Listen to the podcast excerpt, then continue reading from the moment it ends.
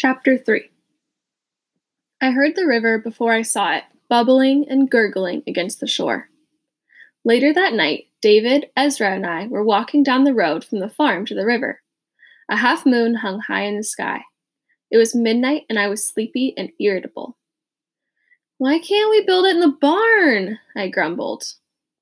Everyone and their dog will find out if we built it in the barn, David said. You know, nothing stays secret in Saybrook for more than five minutes. We might as well put up a sign that says, Calling all Tories, submarine being built here. So, where are we going to build it? We'll be there soon enough, David said. Ezra and I scurried to keep up with David. It's on Poverty Island, out in the middle of the river, Ezra whispered. In in the middle of the river? I asked. On on an island? Yep, it used to be a fisherman's island, but folks don't really go out there anymore. Ezra was unfazed, but I wasn't. To get to the island, we had to cross half the river. And the Connecticut was no Pachaug. I glimpsed the water in the distance, sleek, turbulent, and terrifying. In a few minutes, we arrived at the river's edge. edge. David peered suspiciously at the shadows along the shore while Ezra dragged a small boat out of the reeds. Let's go, David said, all business. He and Ezra stepped into the boat. I stood on the shore, trying not to tremble. Nate, we don't have all night, David hissed. You can do this. All right, I stammered, shuffling down the bank. I leaned backwards, keeping as much distance between the water and myself as possible. Finally, I stepped into the boat. The moment I felt the awkward pulse of water beneath me, I closed my eyes, lurched, and fell. Strong arms caught me. When I opened my eyes, black water rippled a foot from my face. Ezra hauled me up and set me down. I'll row going, you row back, Ezra said to me. Neither he nor David seemed to give a second thought to my blunder. Sure, I said, trying to sound casual. David was scrutinizing the opposite shore. Ain't no Tories here, big brother, Ezra said. This is Connecticut. All the Tories are in New York. David shook his head. They're everywhere. I can smell them. Lots of people are still loyal to the king, even here. I could tell I was in the middle of an old argument. Ezra winked at me and pulled hard at the oars. I watched wistfully as the shore quickly receded. Soon we were surrounded by dark, fast flowing water. I gripped the wood plank seat tightly and tried to act like I wasn't scared. Powered by Ezra's meaty arms, the boat moved swiftly to the island. In minutes, we were stepping out onto a small strip of beach. Poverty Island was about 100 yards long and 50 yards wide, a speck in the mighty con- a speck in the mighty Connecticut. David headed straight for a little grove of trees. Come on, gentlemen, we haven't got all night, he said, disappearing into the trees. Ezra rolled his eyes at me and smiled. Wait till you've gone a couple weeks working days on the farm for Elias and nights for Master Bushnell, he said. The other day I fell asleep hoeing and woke up with my face in the dirt. As I slipped into the trees, I understood why David had selected Poverty Island. The trees perfectly concealed the island's interior. It would take a determined spy to find the submarine's hiding place. I followed Ezra into a little clearing where an old shed stood. Yellow lantern light leaked through cracks in the walls. If anyone ever sees us, the story is that David has taken up fishing and the shed is for the reel that he winds his net on, Ezra said. David was sitting on his haunches between two huge pieces of wood. Each was about seven feet long, six feet wide, and shaped like a tortoise shell. I recognized them instantly from David's drawings the outer shell of the submarine. It's made of oak timbers six inches thick, David said, standing up. Tonight we'll finish fastening the timbers together. I found an ironmonger in Lyme to, la- to make some iron bands. In a couple days, we'll seal the joints with cork and plaster the whole thing with tar. It's going to be tight as a drum, no leaks. That's good to hear since I'll be manning this thing, Ezra said. When I gave David a confused look, he explained. I've decided I can't take on the redcoats all by myself. He slapped Ezra on the shoulder. I'm going to let my little brother pilot my machine. Your health? I began. And of course, I've got to finish rigging the explosive device, David said, abruptly changing the subject. I'm going to New Haven in a few weeks to meet with a man who's going to make the clock that sets the bomb off. How'd you get it done so fast? I asked. You just got back from Yale yesterday. I actually started working on it last summer. Ezra and I got a lot done. When the fighting started at Lexington, I was tempted to drop out of school and finish the submarine, but I've wanted my degree for so long. David shrugged, a guilty look in his eyes.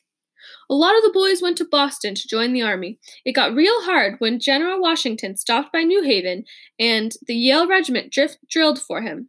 I wanted to follow him all the way to Boston to fight the blasted British, but I stayed put and got my degree. Now I want to put that to good use. You know, we really ought to name this thing, David, Ezra said. Submarine doesn't have much of a ring to it. David seemed puzzled. A name? That never occurred to me, but I guess they do name ships. He looked at me. Doesn't your father's boat have a name? The Claire Diana, I said quietly. Nah, not manly enough, David said. How about the Israel Putnam or the. He must have seen something in my eyes because he shut up suddenly. I'm sorry, Nate. I'm sorry, Nathan. I forgot that Claire was your mother's name. It's all right, I said. It's been a long time. I shook off the sadness and looked at the two halves of the submarine lying on the dirt floor. It looks just like a turtle, I said brightly. David chortled. You're right, Nate. It does look like a turtle. He rubbed his chin thoughtfully. But it still needs something else. Something revolutionary. I know. Let's call it the American Turtle. We're Americans fighting for America, and this is our submarine. Ezra didn't seem impressed. Well, gents, that's a lovely, if unromantic name, but personally, I'd like to get more done tonight than naming this little contraption. Strong as an ox, Ezra heaved one of the halves, while David and I hoisted up the other. While I held our half steady, David went outside and retrieved several large logs. He wedged one against each side of the submarine, placing the end of each log in small holes dug into the floor. All right, let her go, David said. We stepped back, and I felt a surge of pride. The submarine, the American turtle, stood in one whole piece. She was round like an onion, not so turtleish now, about a foot taller than me. For the next several hours, we worked quietly, sweating in the stuffy little shed. We fitted iron bands around the submarine, sealing the two halves tightly together. I've really missed working on this thing, David said. It's taken over my mind. I've gone over every inch of it, figured out how to make every valve and pipe work, how to make the bomb work. David paused, and when he spoke again, the menace in his tone startled me. It's got to work, he said. We've got to strike those British for what they're doing. They've invaded us. They're taxing us to high heaven. We've got to fight back and drive them out of America. I'd heard talk like David's for a long time. Everyone in New London read newspapers and talked about British oppression and taxation without representation. Papa went down to the Green Dragon Tavern every night and grumbled with the other men about British taxes on tea. Post riders galloped down from Boston with the latest news on the war. The war made everyone angry and suspicious all the time. You wondered who was a patriot and who was a Tory. Some people, like David, were spoiling for a fight. Some secretly sided with the British, and some flat didn't care. They just wanted to be left alone. It was strange not knowing if you could trust folks you'd known your whole life. All those different opinions confused me. I didn't like that the British taxed everything, and they were wrong to kill our men at Lexington and Concord and Bunker Hill. But other folks talked about how they were our fellow countrymen, how we were all English. David interrupted my thoughts. The only thing that can stop us is Tories, he said. One slip of the tongue could sink us, literally. You can't tell anyone. One Tory spy could ruin everything. We're talking life and death. You can't even tell your father or your friends. No one. Do you hear me? No one. I nodded. The life and death thing kind of scared me. Would they really kill you just for building a boat? It was like David was reading my mind. He pointed to the submarine in the flickering lantern light. We're in a war, and this is a weapon of that war, he said. By creating the turtle, we've become combatants. We are now the enemy of the British Empire. Ezra and I let that sink in. Finally, Ezra spoke. Well, what do you say that we get on with this building this weapon of war? I'd like to get a whole three hours of sleep tonight. David grunted and stood up. Nathan, go out and take a look around and see if the coast is clear. Ezra and I will finish up. I was hot and tired and glad for a chance to go outside. I stepped through the trees to the little beach. The river flowed by, dark and strong and threatening. The moon dimly lit the shoreline for several miles. Jutting out in the distance was Sill's Point. The Saybrook ferry, where I'd almost drowned nine years ago, was just beyond. Suddenly, I spotted a shadowy form moving on the far shore where our boat had been hidden. Was it a deer or a man? Oh God, let it be a deer. The shadow stopped and seemed to stare straight across the water at me. Dang, it can't be a deer. Deer don't stand on two legs. In fact, the thick form looked eerily like Mr. Pratt. Heart racing, I ducked behind a bush and peeked through the branches.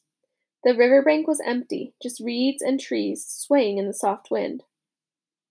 I crawled back to the shed. David and Ezra, who were tightening down the iron band, looked up. Nate, why are you crawling? David asked. I saw someone on the shore, I whispered. David was instantly agitated. I knew it, he explained. Someone found us out. Ezra yawned. It was probably a deer, he said. Wasn't it, Nate? Just a thirsty deer getting a drink? Nope. It stared it stared across the water straight at me, I said. It stood on two legs. David snuffled out the lantern and then the shed went dark. I turned and smacked my face straight into the stout side of the turtle. Yow! I yelled. Quiet! David hissed. We've got to sneak farther downriver so the spy can't see us. Oh, great, Ezra groaned. That adds another mile to our walk home. We'll be just in time for breakfast. Come on, David, it's probably just someone out for a walk, wondering what fools are out on the island at two in the morning. To mask our escape, we dragged the boat to the other side of the island. We made a glorious racket, crushing bushes and snapping dead tree branches, but finally got the boat in the water and floated off. About a mile downstream, Ezra, Ezra steered us toward the western shore. We saw and heard nothing. Are you sure you saw something, Nate? David asked. The shoreline has a lot of shadows and it's only a half moon. Maybe my eyes were playing tricks on me, but it sure looked like a man. I didn't add that I thought it was Mr. Pratt. Coast is clear, Captain, Ezra said to David. We climbed out of the boat, and this time when it lurched, I kept my balance. At David's direction, Ezra waded into a deep thicket of reeds and tied the boat to a submerged tree. Let our Tory spy find that, David said. I was bone tired. As we trudged the long miles home, I didn't think about the submarine or the revolution or Butch Hyde or being afraid of the water. All I could think of was sliding into my warm bed in the cozy loft. But then I thought of Rachel Pratt and my sagging eyelids popped wide open. If that was her father watching us, then he was probably a Tory. And if he was a Tory, what did that make her? And if I was in love with Rachel, what did that make me? Criminy, I thought. This war just keeps getting more and more complicated.